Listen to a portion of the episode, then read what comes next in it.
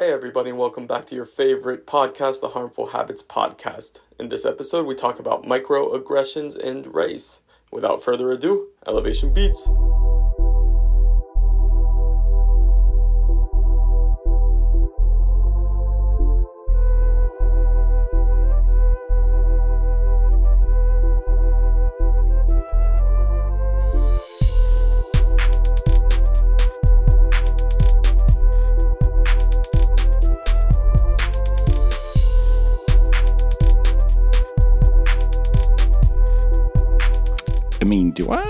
Get more handsome each week?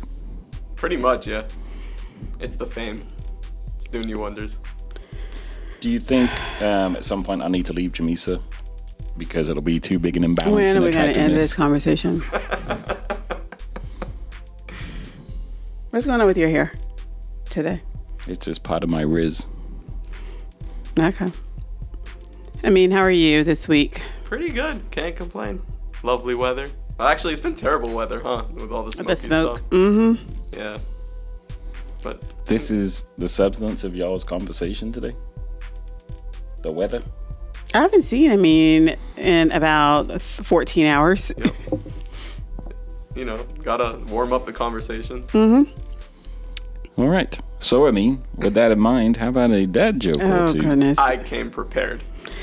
All right, let's hear it. So, I'm just going to breathe through these. so what do Alexander the Great and Winnie the Pooh have in common? Their middle names. I mean, I really can't. enjoyed that one. I can't. Oh, I literally looked up best dad joke of all time. That was on the list. Oh yeah, Tofu says, "Do we ask questions? Please do." We uh, we we're just dealing with the means dad jokes right now, but today's topic will be race and microaggressions. Did the two of you do your homework? Yep. And about definitions? Oh wow. Um, so yeah, t- uh, Tofu, feel free to ask questions as we get into um, the topic today. And uh, my dad joke, if you'd like to hear it. Mm-hmm. Let's hear it. You ready for this, Jamesa? No, I'm not. Where do rainbows go when they get into legal trouble? Where? They go to prison for a light sentence. Oh, that's amazing. So, Tofu, for example, you could even comment on how much you enjoyed that joke. Don't. Please don't, Tofu. Don't. But in the meantime, please share, like, and give us a follow um, on the Harmful Habits podcast. Jamesa, Ben, and wait, that's me. Jamesa, Amine, and I um, talk about different harmful habits that we engage in individually and collectively in attempt to make the world a slightly better place. We try. Tofu said it was a good joke. Oh yeah. Oh, gosh. I like I like tofu already. Which one though? Uh, I think it's probably mine. Oh, dang it. I'm guessing for tofu. Oh man. All right. So today's topic, we are on episode five Yes. yes, we of are. season 4 mm-hmm. Season four, we've been talking about race, mm-hmm. and episode five, we're going to start talking about microaggressions. So, Jamesa, seeing as you brought definitions, this chick really wrote down a bunch of definitions. I did. I did. Are you not familiar with microaggressions? Yeah, but then no, but these are like different. Like it's, it's broken down even more. Uh, You, you didn't get into the one where they broke it down into three different types? A micro insult. Yeah, that one didn't make any sense to me. Why? Did it make sense to you? Micro assault, Mhm, micro in- invalidation, and micro exclusion. How did that make sense to you? I, I, I thought the analysis was just a little too much at that point. Like you're really trying to create this kind of deep theoretical structure rather than just like, It's just you just put it all under umbrella of microaggression. yeah, like people are asses. Like it, I, and so they they engage But I think these. it's, I think, but okay. So then, instead of even using the terms, like I think the definitions are good. Mm-hmm. Like, yeah, I, I, you're you're so difficult. Well, let's start with microaggressions. Let let's start with the biggest umbrella because I think if we get two in the weeds, But okay, but I mean, what are your thoughts? go ahead. Speaking of microaggressions, It's you about wish to we were talking about the weather now. I do wish we were talking about the weather. Go ahead and say something that is going to be somewhat like uh, aggressive. I I got lots. Me and Ron DeSantis. Well, I think he's just pretty blatant. I don't know how micro that is. yeah. But anyway, so microaggressions, Jimmy. So what, what was the definition you wrote down for that? I didn't. I wrote down my four mini ones. Oh, I thought she only had three mini ones. Mm-mm. Okay. So have you experienced microaggressions? Let's start there. Okay. Um, I just I think it it happens all the time. Um, like where someone is asking about my hair. Mm-hmm. Or someone would be asking about, um, oh, you should smile more. You look so beautiful when you smile. So those are examples, right? Mm-hmm. What, what, would you give for a definition? Um, I think just subtle, um, either conscious, either consciously or unconsciously, people will make these subtle comments, gestures. Um, they're just like innuendos to another, to a minority, a, a minority um, that is, I, I don't know, that would be seen as like an insult to us, but then mm-hmm. they they don't see it as such when it's pointed out. I think they see it as like their day to day type of like interactions with someone, but so they don't see the despair. Go ahead. I'm sorry. I was going to say, would you agree that it's subtle enough that they can almost back away from it and act like you're the one with the issue for being offended by it? Yeah, of course. Okay. Yeah. Amine, yeah. what's what's your definition? Sometimes uh, I, I think uh, where you said it's subtle enough that they wouldn't understand why it's insulting or whatever. Because mm-hmm. sometimes it's quite large. Like mm-hmm. I even mm-hmm. struggle with the term microaggression only because of the micro part.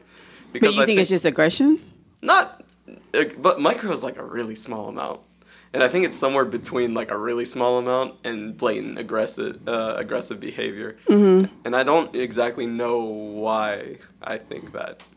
Like you don't see it as subtle. Like you oftentimes don't see it as subtle like eh, the example that you gave where people are commenting about your hair, how you should wear it, if they could touch it, that's out of bounds, you know, like that's that's non-consensual. Yeah, mm. okay. it's way more than what I would say is something that's micro, where it's like, oh, you just didn't know. It's like this is a person-to-person respect thing. I feel like. But do you feel like it happens? I think in a workplace, maybe. Mm-hmm. I think maybe in like meetings or something where someone is like just looked over constantly, yes. like those type of micro. But do you feel like people will then back for that? I think people will back out of that and be like, "Oh, I didn't intentionally do this or mean to do this." But it's eh, almost like a gaslighting technique. Exactly, but I think that's why I think micro really under undermines how negative the behavior is. Like if you're ignoring a human being in front of you mm-hmm. for whatever reason, if it's subconscious or conscious, whatever, you're still ignoring a person that's in front of you. Mm-hmm. And, and, so I think that's more than something that I would say is micro. Because I don't know, not to be too nerdy, but like micro is like 10 to the negative six uh, amount of something. And I don't know, that it feels like it's way more than, you know. You know how people will say, not to be racist, but like, I think you just did that. With being a nerd. yeah, like, not to be too nerdy, but the scientific definition of micro but it, I do think it undermines a lot of it. And so when you talk to somebody who is constantly microaggressive, they'll be like, "Oh, you're overreacting." Mm-hmm. And so we'll, we'll, talk about that gaslighting approach that's used to justify mm-hmm. microaggressions, and we'll go through in the episode about ways to challenge microaggression and also ways to receive feedback. Mm-hmm. So someone asked on TikTok, "How do I help family understand microaggressions? Can I, or is it a lost cause?" And I, I think you can. Oh my goodness! Do you see that microaggression? I mean. Is that microaggressive? I was trying to share my experience and you invalidated it by interrupting me. Go, please go ahead and comment. Do you know how difficult it is to be oh a white God. male in today's society? So hard for you. Oh my so, God. Um, where was that? Oh, so I think we're going to go through that. But we always challenge people, right? Start with yourself. Mm-hmm. Don't try and teach other people anything. Don't try if anything, kind of lead by example. And then we'll get into some of the techniques, like if people are using microaggressions, how you can challenge them a little bit. Maybe things to do, things not to do, that kind of stuff. But I think it's always good if we start with personal experience. I don't have any because I'm a white male. The other part of it is we're just doing microaggressions about race today because this season is on race. And so therefore we're, lo- uh, we're kind of leaving out intentionally um, other communities that receive microaggressions just because we don't have as much experience mm-hmm. within those communities. So, Amine, at what age did you kind of pick up on microaggressions, or what age did you start feeling them? Uh, so early on in And you want to give a bit of background just in case this is someone's first episode? That, that's a good idea. So I am an Arab American. I was born in America in West Virginia, uh, but I first You got a started birth certificate, buddy? somewhere. Maybe not. Which is like one of the funny, perfect right? Yeah. signs of, of like that, mi- that. That was a microaggression, but that macroaggression. Yep. And how quickly people are like, if you're not a white male, I Mm-hmm. need to see that birth certificate. But anyway, sorry, go ahead. But it, starting in elementary school, they tried to put me in that uh, English as a secondary language program. No way. Yep. And Oh they, they, gosh, they would always compliment my ability to speak and read and talk in English, and I was like, I grew, I grew up here, and I'd go home and I'd tell my parents, hey, they want me to do this program, and my parents flipped out. they were like, what do you mean se- uh, second language or whatever? I was like, I know two languages. Maybe they just mean, you know, that I know two. And just program for people with Oh my multiple languages. goodness. so I Because didn't you take- spoke French, Arabic, English growing up. Yep, yep, that whole mix. Uh, but yeah, so I came home confused about it. Then they got upset, and then I realized, oh, this is weird. And so that's probably the first one I can remember. Okay. Wow. But that's not really a microaggression, is it? You? That's a systemic racism Yeah. issue. Yeah, I don't So, know. so tell us a bit more about a microaggression that you may have experienced. I go back to kind of your soccer playing days. Okay, tell me more. What's Tell, your tell me experience? about his life. Please do. I think about stories you tell about playing soccer and just the different ways that parents would react to you. And you knew it was about um, cultural issues or racial issues. Um, but if you challenged them, how quickly they would have denied that. Interesting. I don't know. I felt like a lot of that was blatant racism as well. I don't know. Like, But you, I guess it goes back to what your uh-huh. definition is, right, about micro. Like you don't see it as that small mm-hmm. yeah. sense of like um, of racism or aggression. Yeah, I I mean, yeah, I, I can't think of any of the soccer ones being micro. I guess maybe when they talked about my play style, but maybe I just now am registering that that may have been mm-hmm. microaggressive. Mm-hmm. Uh, Oh, what about in college? in general, in college, I don't know. I don't know. I think when people would always ask me, "Where are you from?" And I'd be mm-hmm. like, "Oh, I'm from Morgantown, West Virginia," and then they go, "But where are you from?" you know, mm-hmm. with like the very elaborate O in from, and, and then I have to give them my whole lineage. And a lot of my Asian American friends always got that in college. yeah. Um, you, it's kind of same with you, like, oh, wow, you speak English really well. Like, yeah, probably because I grew up 30 minutes away. And like, yeah, yeah, but where are you from? Well, I'm from 30 minutes away, but where are you really from? Right. And just this constant insinuation that you're somehow not as American. Yep. Exactly. Okay. What I, about you? I was Jamesa? thinking about that. Um, I don't know. I mean, I went to, I think maybe up until I was in elementary school and public elementary school, like, and I I don't think I remember any type of like, and it may have happened, or like people saying like, oh, you know, um, I don't know, you read well, you're articulate, and those kind of things. Versus like, why do we have to make a point to say those things about you know someone? And I think that's an important aspect of microaggressions is that the person delivering them will often defend it as a compliment. Mm-hmm.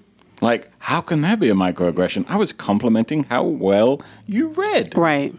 And what you heard is, Oh, if someone in your family is like, oh, you speak a bit posh. what the hell? I didn't know it was going to become a family episode. I'm just saying. First time you met them? nah. No. No. Were we married at the time? Yeah. With kids? I don't know. Oh, bless. So, yes, it- would that be considered hmm. microaggressive? And so that it brings up another aspect of microaggression that you're often prevented from even responding meaningfully. Mm-hmm. Yeah, like at that point, you're just like, what? What do you? How do you even respond to that? Mm-hmm. Because in that point, there's this pressure upon you, right, not to say anything. Mm-hmm. Well, yeah. So you think about, as I said, like with family. We can go through a list with my family, I think, uh, on the comments you like. Um, remember Oh, the one? wait, wait, wait, wait, wait, wait. Well, yes, we have a whole list. Don't mess them up now. I get to share. Um, so, especially in the workplace, like you're in, it's, if you, because first of all, if you are of color and you are in like a CEO or CFO, no one's going to challenge, no one's going to say anything, you know, to you. But if you're anything under that, like, what are you I think CEOs and? CFOs get it all the time, too. Eh, But to the people that work under them? Yes. Hmm. Yeah. I and that's what's fascinating about it, and that I think is what maybe European Americans won't understand that no matter what your position or no matter how much power you have, think about Obama. Mm-hmm. president of America, and mm-hmm. people are complaining about the color of the suit he wore, mm-hmm. versus other presidents doing insane stuff and not being challenged in the same way he oh, he went and played golf, like you know, or he's out playing golf. He should be doing something where other presidents have. That's what they did for the entire term. And then the intersectionality of sexism, and his wife received even more microaggressions. And she talked about like she would not like now she wear, wear her hair in braids. She's like she purposely would not wear them in braids. Then, knowing that it was a healthy protective style for uh, for black women, and she couldn't do it, she said because she knew that she would get the backlash. And so I think that's an interesting part of that intersectionality and identity um, that plays such a role in microaggressions and people feeling um, that they have the right to comment on your lived experience. Um, I was watching a TikTok. Um, I don't know what that TikTok comment even means, but I'm glad they put it in uppercase so that, so that we could read it clearly. They're always very loud. His middle name was Hussein. Okay. Thanks, buddy. and so you see this like people just being very emotionally reactive in the comments. To like Obama. Yep. But anyways, go ahead. Um, so you see We the inter- comment on it. intersectionality of identity, and I don't think it matters how much power you have because people will use that gaslighting technique of Mm-hmm. saying, "Oh, that wasn't what you thought it was." Yeah.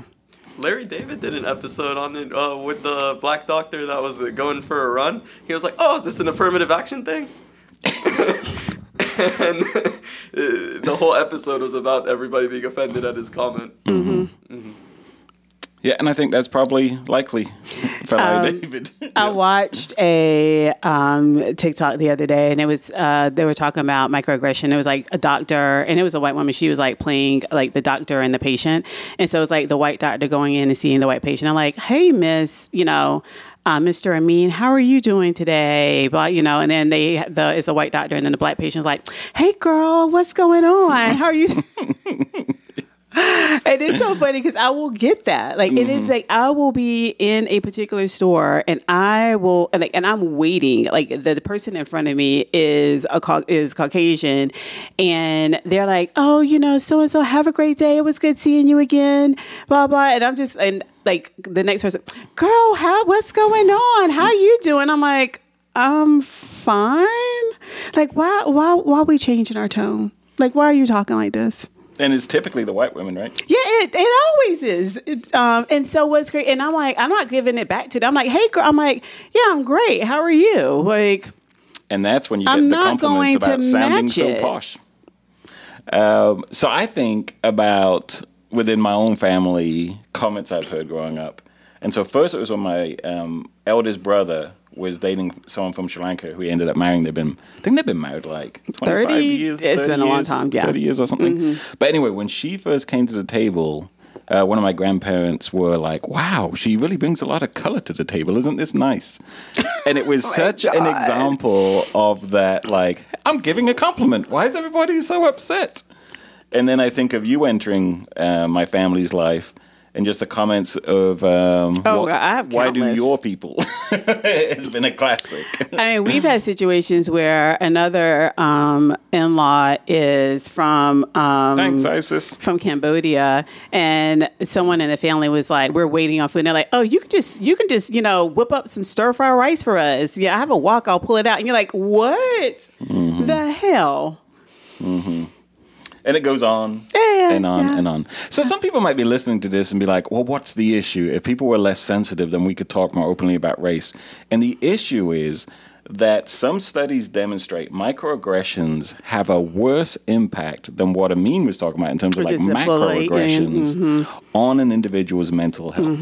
because it's it is ev- it's so like you said it's one it's supposed to be subtle but then people can back away from it and then it's just and again you you find yourself in positions where you can't always speak up and say something because it will definitely be an issue. If it was somebody on the streets that I didn't know, like, yeah, absolutely, you can challenge that. Um, I think sometimes a bit quicker than you can in other settings. And so the responsibility is always on the individual identified as the minority, right? To then defend themselves, Mm-hmm. Or just swallow to it. Mm-hmm. then to kind of navigate that power structure in a way that won't f- further adversely impact them. Mm-hmm. And so a lot of um, individuals, when they receive these microaggressions, tend to just quote unquote swallow them, mm-hmm. which then impacts their own mental health. It impacts their own productivity. If they're students, it impacts their performance. It impacts their ability to feel connected to the educational system and to graduate and to feel meaningfully involved. And the same thing mm-hmm. with workplaces. Mm-hmm. And so I think people sometimes hear the term micro, like Amine was doing a great job. What, what was the uh, number again, Amine? 10 to the negative 6. The My micro lord. means A 10 to the of negative zeros 6. after that decimal. Um, it, it's so out of context. It's anyway. So um, I think when they hear that, they think, "Oh, it's no big deal." And the reason we're doing a whole episode on it is because it's a huge deal for people's mental health. Um, I'm thinking of the recent, um, like yesterday, Florida published their guidelines Lord, for yeah. African American history in middle school, and they're going to be teaching that there's pros and cons of slavery, and that one of the pros was that black um, slaves or black people who were enslaved, sorry, um, got the benefit of learning some important life skills. And so There's so many things that I'll just refrain from saying. The room's kind of gone quiet, right? Because if our children were in that educational system, the pain that they would experience in having to learn those lessons, the pain that you as a parent sending them into that situation would then experience, and how that shapes the culture as a whole. And what is so, I think, just discouraging about all of this is that people don't have the resources. Everyone doesn't have the resources to say, I'm going to pull my kid out of the school system and I'm going to put them in a different setting where they wouldn't have that. You know, I'm going to homeschool them because they just can't, they don't have the time, they just don't have the ability to do that. So then they have to like place their kid in this environment.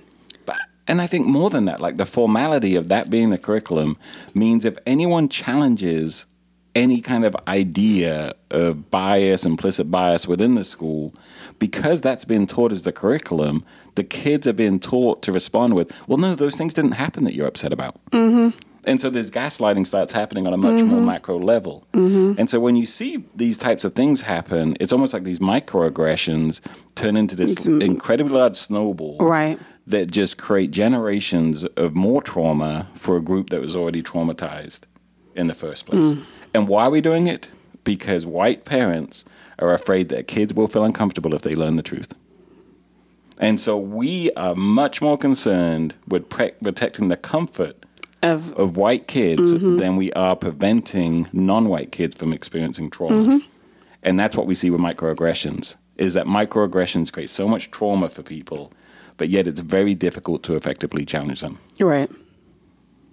I mean, you look very contemplative. I think what's even more disgusting, it, it's as disgusting as it could possibly be. But I think uh, what's even more disgusting is like if they, for example, answer these questions differently on a test, they can fail that, that Right. course. And So, they then have to like verbally. Verbally- they have Mm-hmm. to verbally agree to this version of history in order to pass this class, And in where order the to get. are they getting this information from? Like, what book did you go and like we resource? You know, like where where did you source this from?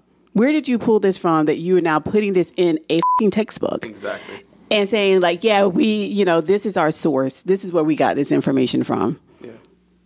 It and seems think like about torture. think about the black teacher love history who's made it part of their profession because they're so passionate about sharing this with kids and how history enriches the lives of kids and prevents us from experiencing atrocities that we have in the past is now met with this obligation of either teaching these lies that create trauma and him sharing with people knowing that he's sharing this trauma with students or leaving the profession he loves Yeah. and it just goes on and on and on. I saw a great video of um, all these books being pulled out of a Florida school, and um, there were some black caretakers who were tasked with putting the books in into this um, trundle, I guess you would call it, like this large kind of cart, and um, they were traumatized as they were going through these books, realizing what was getting pulled out of these libraries because they're like, I can't believe this next generation is not going to have access to this. But we're kind of going into macro traumas, right? Yeah. Systemic traumas. So we can pull back a little bit. Um, why do you think microaggressions happen? What do you think the purpose of them is? And I kind of think there's two types. So I'm curious, Why do you think it exists? Like I don't know. Mm-hmm. why do people use microaggressions? Do you think? They don't have minority friends and people around them, I think, and so they have these thoughts that they think are okay in their head. So To you think part of and it is do. ignorance? I think a uh, yeah, part of it. Yeah, part of it I think is ignorance. and I think these are the two types. I think one type is definitely like an ignorance type.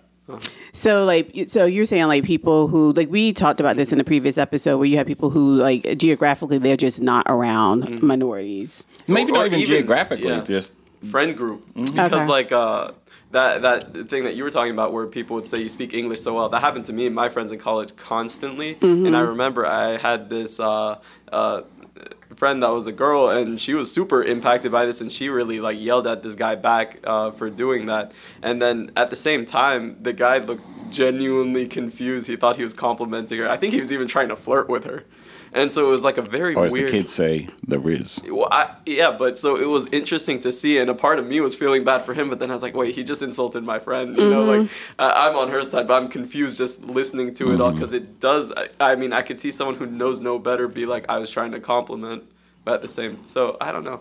Should we call that microaggression type one the ignorant microaggression? Yeah, Where the comment is made really with good intentions and just the individual having no education experience to recognize the harm of those comments.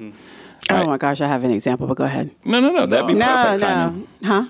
Go ahead. Perfect Uh, uh, no, no. Use your give. Provide the other definition, and then we can talk I- about it between the two. I, want this one to be fleshed out first. no, well, it may be. It may be blatant. Can so you go tell. Jamisa not to be so aggressive with me?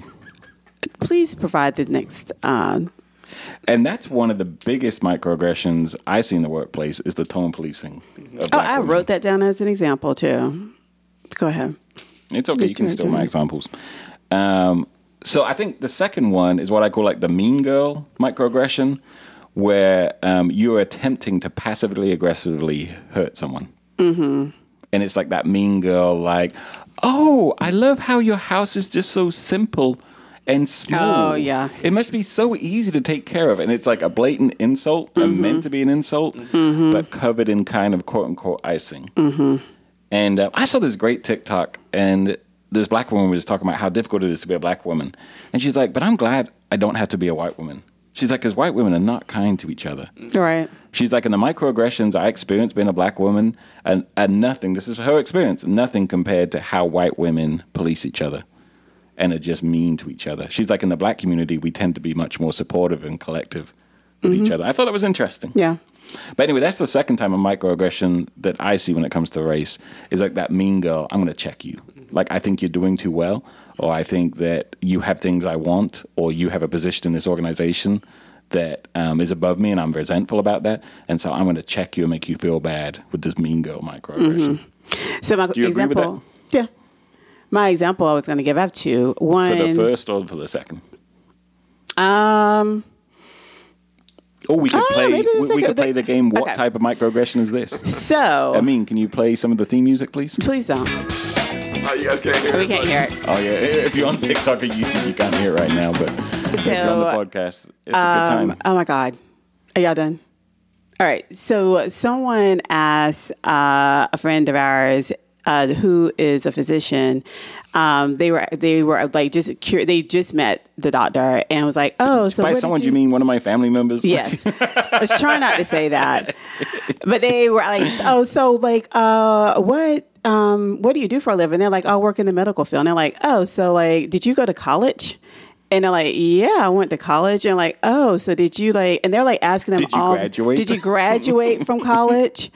And they're like, yeah. And so they eventually said, oh, well, I'm a doctor. And like, oh, really? You're a doctor? Like, I mean, and they were just genuinely shocked. Mm-hmm. Like, well, what medical school did you go to? And like, when did you finish medical school? I mean, just all these questions. But they went, uh, we were like, uh, we told them afterwards, like, this is highly offensive.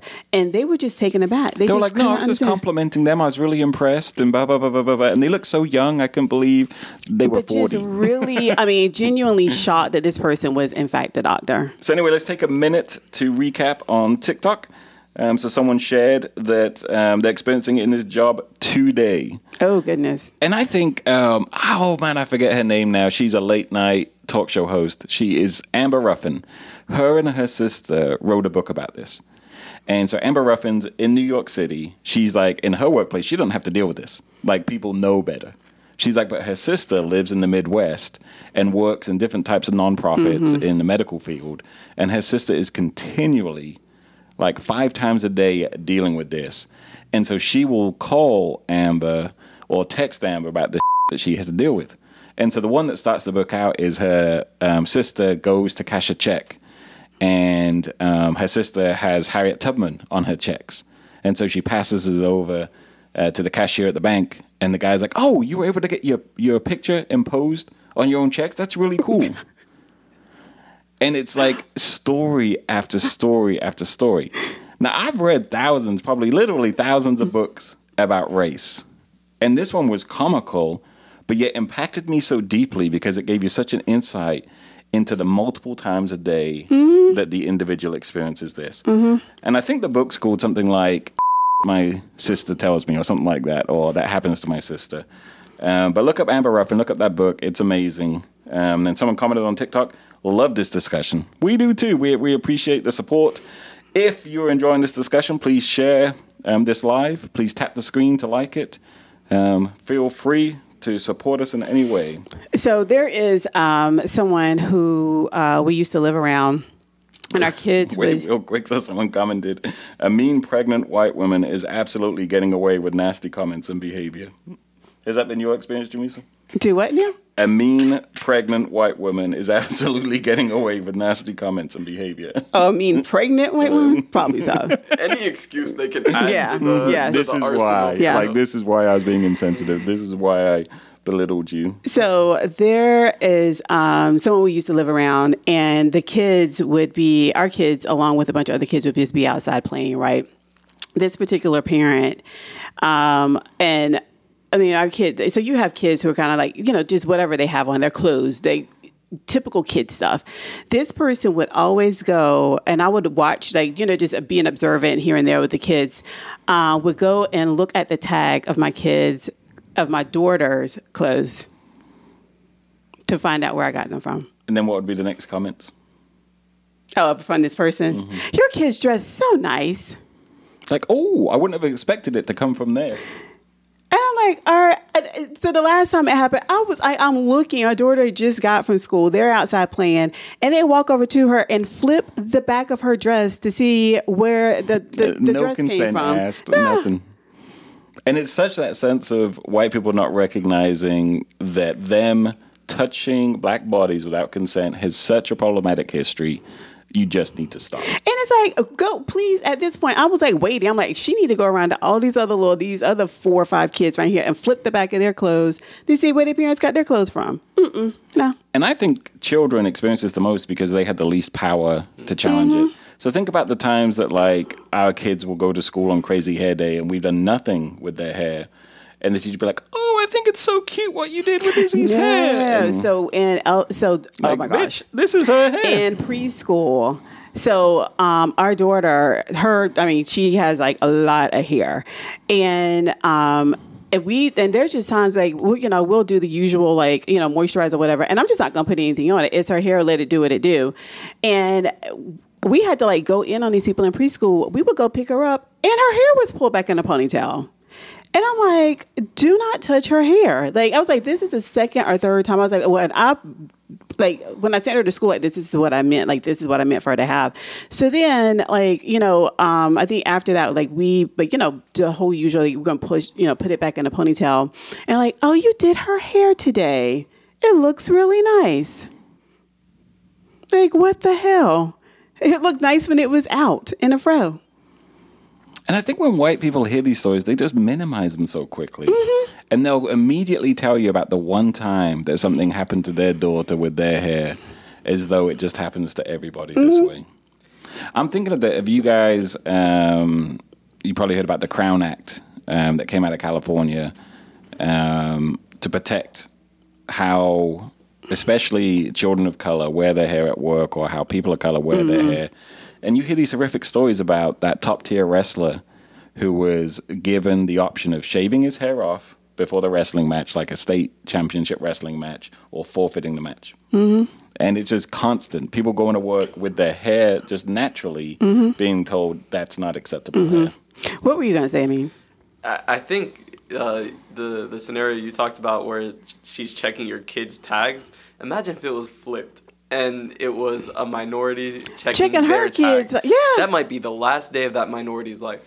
Like that might be Absolutely. the last day that minority has their life as they know it in one Yeah. way or another. They would freak out. There would be police involved. There would be mm-hmm. all this You're kind of touching stuff my happening, kid. and they're just doing this without consent and then hiding behind ignorance because they mm-hmm. they probably don't even do it to other white kids. No, Like, I'm that's- telling you, all the other yeah. white I mean, kids wasn't in the even listening to your neighborhood, story. How do you feel about like that? Well, they, I, I they had didn't even. emotional reaction. no, like the other kids. I'm, I'm, the last time she did it, like I like looked, and I'm just like didn't touch any of the kids' back of their their clothes. No. And here's what's interesting: like sometimes people will pull us aside, friends and stuff, be like, "You guys talk kind of openly about some of these things on your podcast. Aren't you concerned?"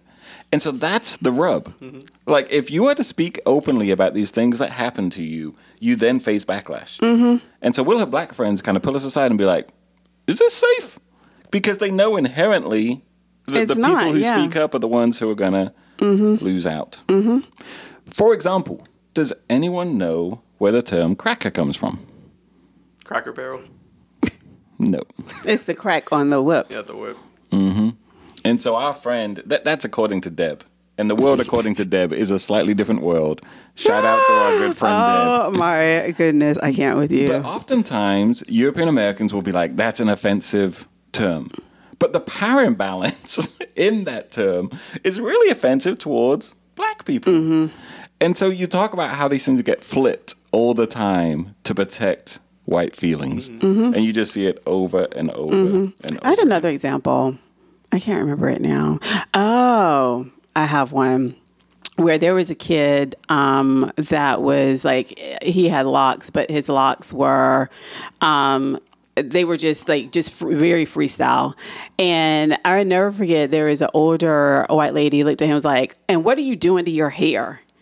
And you're just like, what? Like he was like, this is my hair. Like, what are you talking about? But like they just like was just going in on the kid about all these like, you know, pull your pants up, blah blah. And what are you doing to your hair? And he's like, this is my hair. Like I'm not doing. It, I have locks.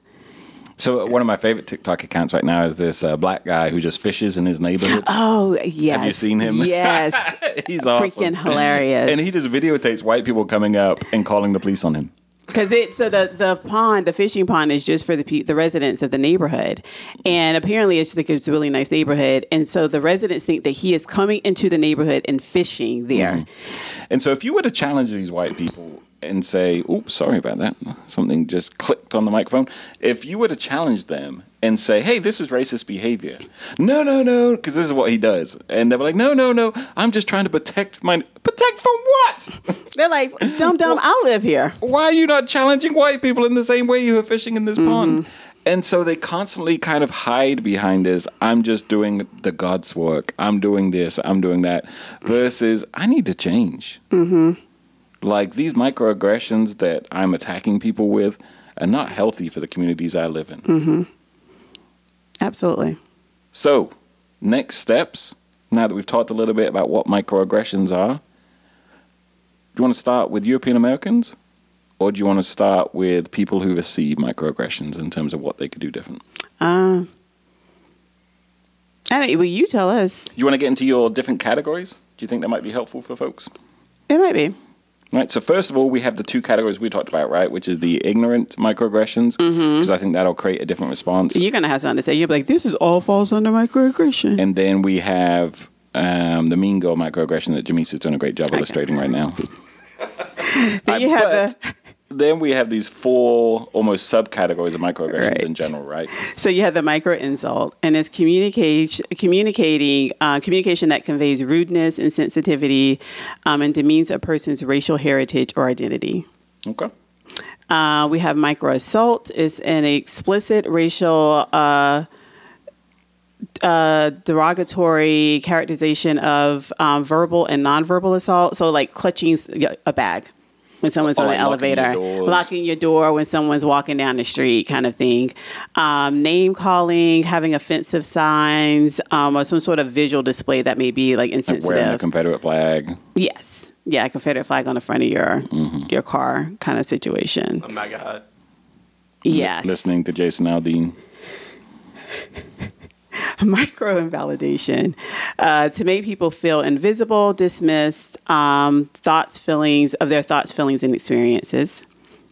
And the micro exclusion may be kind of similar-ish to micro micro invalidation, but it's small behaviors that go under the radar. But when experienced consistently, are casual, um, and our feelings and individual exclusion. So economic, political, social, and cultural. Okay. I really like the micro invalidation. I think that one happens so much where people invalidate other people's experience. Uh, I remember when a friend of ours came to one of the places I worked and gave a speech about her Oh, yeah. intersectionality between being a bisexual black woman and a lawyer and a social worker and a bunch of other wild achievements that she's received in her life. And from the minute she stopped talking to getting in the car, she had European American after European American come up and invalidate each of her points that she had talked about and say, mm-hmm. Well, I don't think that's really racism because my cousin experienced blah, blah, blah. Mm-hmm. Or I have a friend's brother, stepsister's neighbor who also is a lawyer and they feel like mm-hmm. it's just constantly. And I think that invalidation is just something in general we can all work on Right. rather than telling people why what they're saying isn't true, we can just move towards like a tell me more. Mm-hmm. All right. So, how? What? What would you all recommend? Let's say Jamesa is the recipient of a microaggression today. Let's say I tell an insensitive joke. What are you some of- always do. yeah, that's true. So this is probably a good one for us to practice. So, what can Jamesa do to point that out? What are effective ways of challenging microaggressions? Um, I can say, uh, Ben, when you made the comment about, I don't know what. Let's say I lock the door in the morning as you walk past the car. Doing that to your wife is nuts. I did it with my kids too because they, they were look, they were looking a little intimidating. So, uh, Ben, I couldn't when, believe that was her natural hair. when I. When I walked past your car and you locked it, that really, uh, I felt offended. That you know, and please explain to me why you felt that you need to lock your car door when I walked by. And I like the strategy of putting the pressure on the other person. Mm-hmm. So, like with jokes, saying, "Can you explain to me why that joke's funny?" Mm-hmm. And I think that strategy of because otherwise, if you say I felt offended in this kind of stuff, they're immediately going to turn it back on you. But yeah, like why did you feel the need to lock the door when I when I walked past? Um, Oh, you asked me literally? yeah. Oh, because I'm intimidated by black people. What about me makes you feel intimidated? Well, I've been listening to Jason Aldean's music. Mm, No, what about me, Jamesa, No, no, no. that he makes has you? taught me that car that black people like to carjack, and so after listening to his music, I this is probably realized about to go so bad on TikTok. we need disclaimers like Yeah, all the seriously, time. yes. Just but but I think what happens is that people will make comments like that, right? And I think you almost have to go back to like really personalizing it for yourself. Like, yeah, mm-hmm. but I'm asking you specifically about me mm-hmm. as an individual. What when have I ever, you know, made you feel like you like you need to be afraid of me? That I was somehow like the scary person. or just asking why did you choose to lock your door? Because I, you know, someone said something. I think this may be true. Like the moment you uh, tell someone that they're just being racist and that's it, that it's easy for them to dismiss it. Versus, I'm going to put the ownership back on you. Mm-hmm. Yeah. And so staying away from this, you made me feel because I think a lot of times they're not really caring. And remember, European Americans have this really fragile sense of self. And so the minute you kind of crack that at all, they're going to come out with the guns blazing, so to mm-hmm, speak. Mm-hmm. Which is half the reason that music like Jason Aldean's become so popular. Mm-hmm. Because people feel like this push um, for equity and inclusivity really threatens their sense of self. And they get so fragile about it that they then come out with these kind of white supremacist anthems. Absolutely. What What about you? I mean, what kind of strategies have you used when confronted with microaggressions? yelling, arguing. Mm-hmm. I don't know. I, I don't know if I have a great strategy for that. I like what you guys just mentioned about asking questions. Mm-hmm. Uh, usually, I'll just make a mental note that this person's like this and try not to associate with them as much Yeah. anymore. Uh, but yeah, nothing specific. And I So that's one option, right? Is recognizing I'm not going to change anything here. Um, and we can talk about how workplaces prevent you from often having that ability. Um, I think another option is like watching people on TV shows or podcasts or somewhere who do it really well and mimicking their behavior. Yeah. Because you come across some people that are just naturally brilliant at the way they respond to some of these things. Um, I think AOC and the way she like handles herself um, with white males is incredibly impressive. Impressive, sorry. And um, I really like watching the videos of her having these debates with people Yeah. and trying to mimic some of those strategies that she uses. Absolutely. And I and so the reason I really liked what you guys said about asking questions too, because like you said, when you start saying "I felt like this," they love saying, "Oh, I'm sorry you felt that way," and that is one That's of the Jamesa's favorite type of apology. that one drives me. Wait, you're not denying this, Jamesa? I, I I don't know how this got turned back on me. Because my fragile white ego was feeling a bit Clearly. challenged by today's topic. Clearly. Mm. So I was looking for cracks in your own mm-hmm. behavior. Um, and so the three strategies we talked of so far is one, even evaluating, like, is it worth mm-hmm. me challenging this? Mm-hmm. Is this someone that I can talk to about this? Two, um, asking a lot of questions. Hey, tell me why that joke was funny.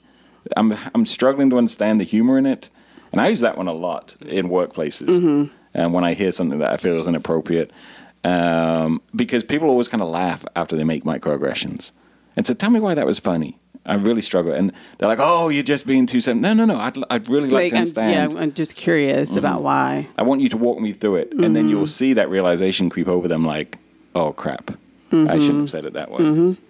And then um, we talked about third, kind of mimicking, like seeing people who do this stuff well and mimicking some of the strategies they use. Uh, I get caught up in this a little bit because, like, with the whole mindfulness movement, there's this kind of um, desire within me to treat people kindly and to treat people gently and to treat people very fairly. But then when I get into some of this stuff, I just feel like You can't. so much rage. like, and when it's about your children and when it's about your family and when it's about just humans in general, it's very difficult to just, when people are using these microaggressions and you can tell they're using the mean girl kind where they mean it and they're trying to assert their own dominance because they feel they've lost dominance somewhere. Um, I find that difficult to navigate those two. Um, I think those like when you have the mean girl type of thing. Like to me, it's like I'm just not even gonna like I'm just gonna stay away because you're just like a and like there's just no reason to even say anything because n- nothing that you're going to say like if you question them like they already they probably already thought in their mind before they, they came out you know the words came out of their mouth about how they would probably defend that. And so it's like I, there's you're not going to get any, you're not going to get across to them mm-hmm. at all I think I accidentally managed very well with the mean girl one because maybe it's my inflated ego or whatever, but I always take the compliments. And uh, I remember somebody did something like that. I had a real rinky dink bicycle when I was in high school. So he was like, "Oh, that's a really nice bicycle," and I was like, "Yeah, I think I think it has some like uh, historic value or something. Thank you." you know, and I just I don't pick up on it. I don't think, but. Uh, And I, I like. I think you and I probably use that approach. I don't know if it's due to being male, but I think you and I are both very quick Mm-hmm. to accept it the way it is. Mm-hmm. We always give the example that when someone's like passive aggressively being like, "You've changed," mm-hmm. like, man, thank you for noticing. Like, I've been Yeah. working hard on this. like, I appreciate you noticing that I, I don't deal with individuals who are trifling anymore, and I'm, I'm glad that you've noticed this kind of stuff. yeah, and so it's so funny because I think that's that quick witted stuff that I think that both of you have, and I'll just be like, I don't even like, I'm just gonna avoid you because I don't know what else to say. So, what if that person has a position of power over you at work? I don't know. I don't know. I struggle with that one right now. Oh, what really? You know, Jamesa's your boss, right? Not like, joking. what the hell? Wow. I don't know. Do we need to talk about this, Amine? Yes. No. HR meeting. He's afraid to. Mm-hmm. So, what are some strategies there? I don't know. Document, document, Yeah. document. Document the hell out of everything. 12, so everything 10. almost has to be through email, right? Mm-hmm. Everything. do not have gentle conversations with them. Mm-hmm. Um, do not have informal conversations. If you have a conversation where you're not able to document it, document it right after. Um, share all that documentation with HR, with your supervisor, with whoever, in order to create a clear line of communication. Mm-hmm. Um, with any of these things, if you're struggling with them, um, eh, you're probably going to need more individual help. And I think that's when people tend to contact um, either us or other organizations that can really help people navigate those types of situations. Right. Well. Because all of this can be individual based, and you really need like almost an individual intervention plan. Right. So let's say I'm a well meaning European American and I've been engaging in kind of a pattern of uh, microaggressions, but in the first category, like the microaggressions where I'm just a bit ignorant. And so I'm like, you know, Jamesa, can I touch your hair? And so, what are some ways, what are some advice you'd give to me to end this pattern of microaggressions? So let's say I've had a couple of people point out, like, Ben, I didn't appreciate you asking to touch my hair. Mm-hmm. Ben, I didn't appreciate that comment. I'm thinking, but I'm I'm just this happy, lucky go guy, and I've just been trying to share my positivity, and I can't believe people are accusing me of this. What advice would you give me? I think I would then explain to you about why. Mm-mm, what advice would you give me to process the information I've already been it? receiving? I don't. Um, I don't know about like I don't know what advice I would give you. Like maybe thinking about ways that this could possibly be. Um, like What about the three trees of change? Um. Anyone remember what they are? Feeling grounded. Wow. thinking clearly, There you go. And acting skillfully. acting skillfully. I blanked on that second one. I'm not thinking very clearly right now. And so I think the first piece of advice I'd give to European Americans receiving this feedback is ground yourself. Mm-hmm. Before you say anything stupid, before you try to defend yourself, just breathe and ground yourself. So I do this all the time when Jamesa is being aggressive at home. And the first thing I do, Okay, so now you're saying the black woman is at home being. How am I being aggressive? this is why I'll be locking my doors.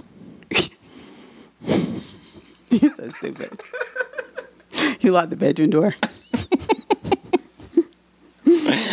I'm actually a little frightened of my kids too. Uh, um, so, first thing I can do is just ground myself. And this is for anything. This is any type of situation where you're going to have delicate, difficult conversations. You have, we, we got to bounce in viewerships into the inappropriate jokes. but um, first thing you can do is just breathe mm-hmm. and think to yourself, what is my real identity? What do I want to be? Do I want to be someone who's going around defending why they're in the right, or do I want to be someone who really learns to care for people well? Don't want to be the person that's walking around just rubbing minorities' hair because you want to feel the texture of their hair. I'm trying so hard right now. Oh. And then, secondly, as your emotions calm down, you'll start to see that more clearly. Mm-hmm. You'll start to see, like, all I need to do right now is shut up and listen. And thirdly, skillful behavior, just apologize. That's all you have to do. Don't don't justify it. Don't explain it. Don't explain well. Oh, I'm sorry, but don't do any of that kind of stuff. Don't do a Jamesa apology where you say I'm sorry that you feel that way.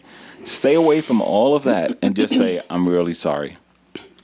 I recognize that I've hurt your feelings because I was unskillful. I won't do it again. Mm-hmm. You hear that, Jamesa? Four parts. Oh, shut up. You see me? Yeah. How do you manage? I, it's difficult. It's difficult. I have a good trauma coach on hand that helps me really process some of this. Speed dial. So, Ben, why do you feel that your black wife is aggressive? I don't feel safe to say. so, So, I'm going to say, please stop. Disclaimer: Jamesa and Ben are in a loving Yes. relationship. Do not lock doors around each other. at least for today. At least for now. As of yet. we don't hide. Yeah, you don't hide from your children. Um, and I think it's something you've brought up from from the jump with me is when I would say things that, like, so we use a lot of racial humor, right? Mm-hmm. But you were quick to set boundaries, like, if the majority of the people in the room are white, I do not want you using any racial humor. at Yeah. all.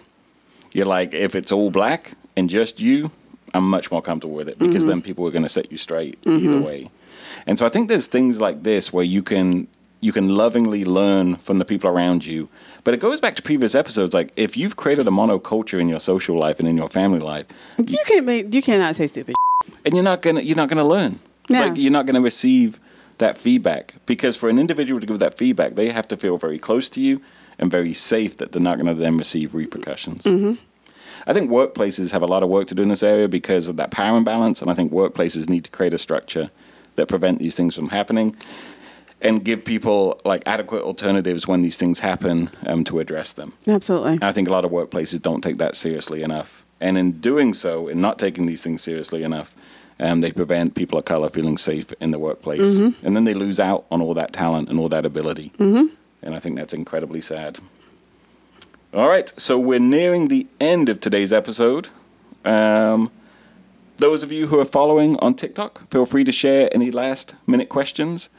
Um, feel free to let us know if you want Amine and Ben to continue with the dad jokes. Please, please tell them to stop. And also vote on whether Jamesa and Ben should stay married for another week.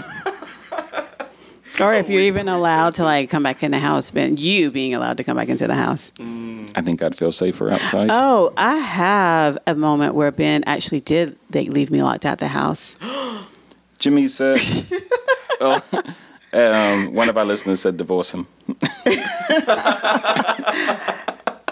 It's happening. Don't worry. So, Jamesa, if you really want to talk about Okay, the, the night it. you drank too much oh, wine my and locked yourself out I, the house. I did not. I had a two-year-old was at our house who locked me out of the house unknowingly. so Anyways, were it's a whole story. You No, had no, no, an I don't- I unsupervised don't- two-year-old I don't want at your to- house. I'm not. gonna So will you stop? The kids and I were lying peacefully in bed. Ben was not asleep. And this man he, heard me. I'm like, I'm locked out the house. Like there is no way I can get into the house. And I have I'm ringing the doorbell. And ben, Why didn't you use the empty Ben wine is- bottles to is- like knock on the door? It's incredibly like he is a very light sleeper and so he will hear anything and i'm ringing the doorbell constantly and he doesn't get up so then i proceeded to go i was able to get the garage door open but i could not get gain entry into the house so i'm banging on the garage door which is right by our room and he doesn't do anything I doesn't did. get I out called the bed you and said, "Why are you making so much noise?" Me and the kids you are trying to sleep in here. the doorbell ring I did not hear the doorbell. dude First of all, um, our friend Deb explained that the two-year-old all- did not lock the door. That that was entirely on you. how why would i lock the, i've been living in this house for so many years i've never locked the bottom lock Hmm, and yet it happened.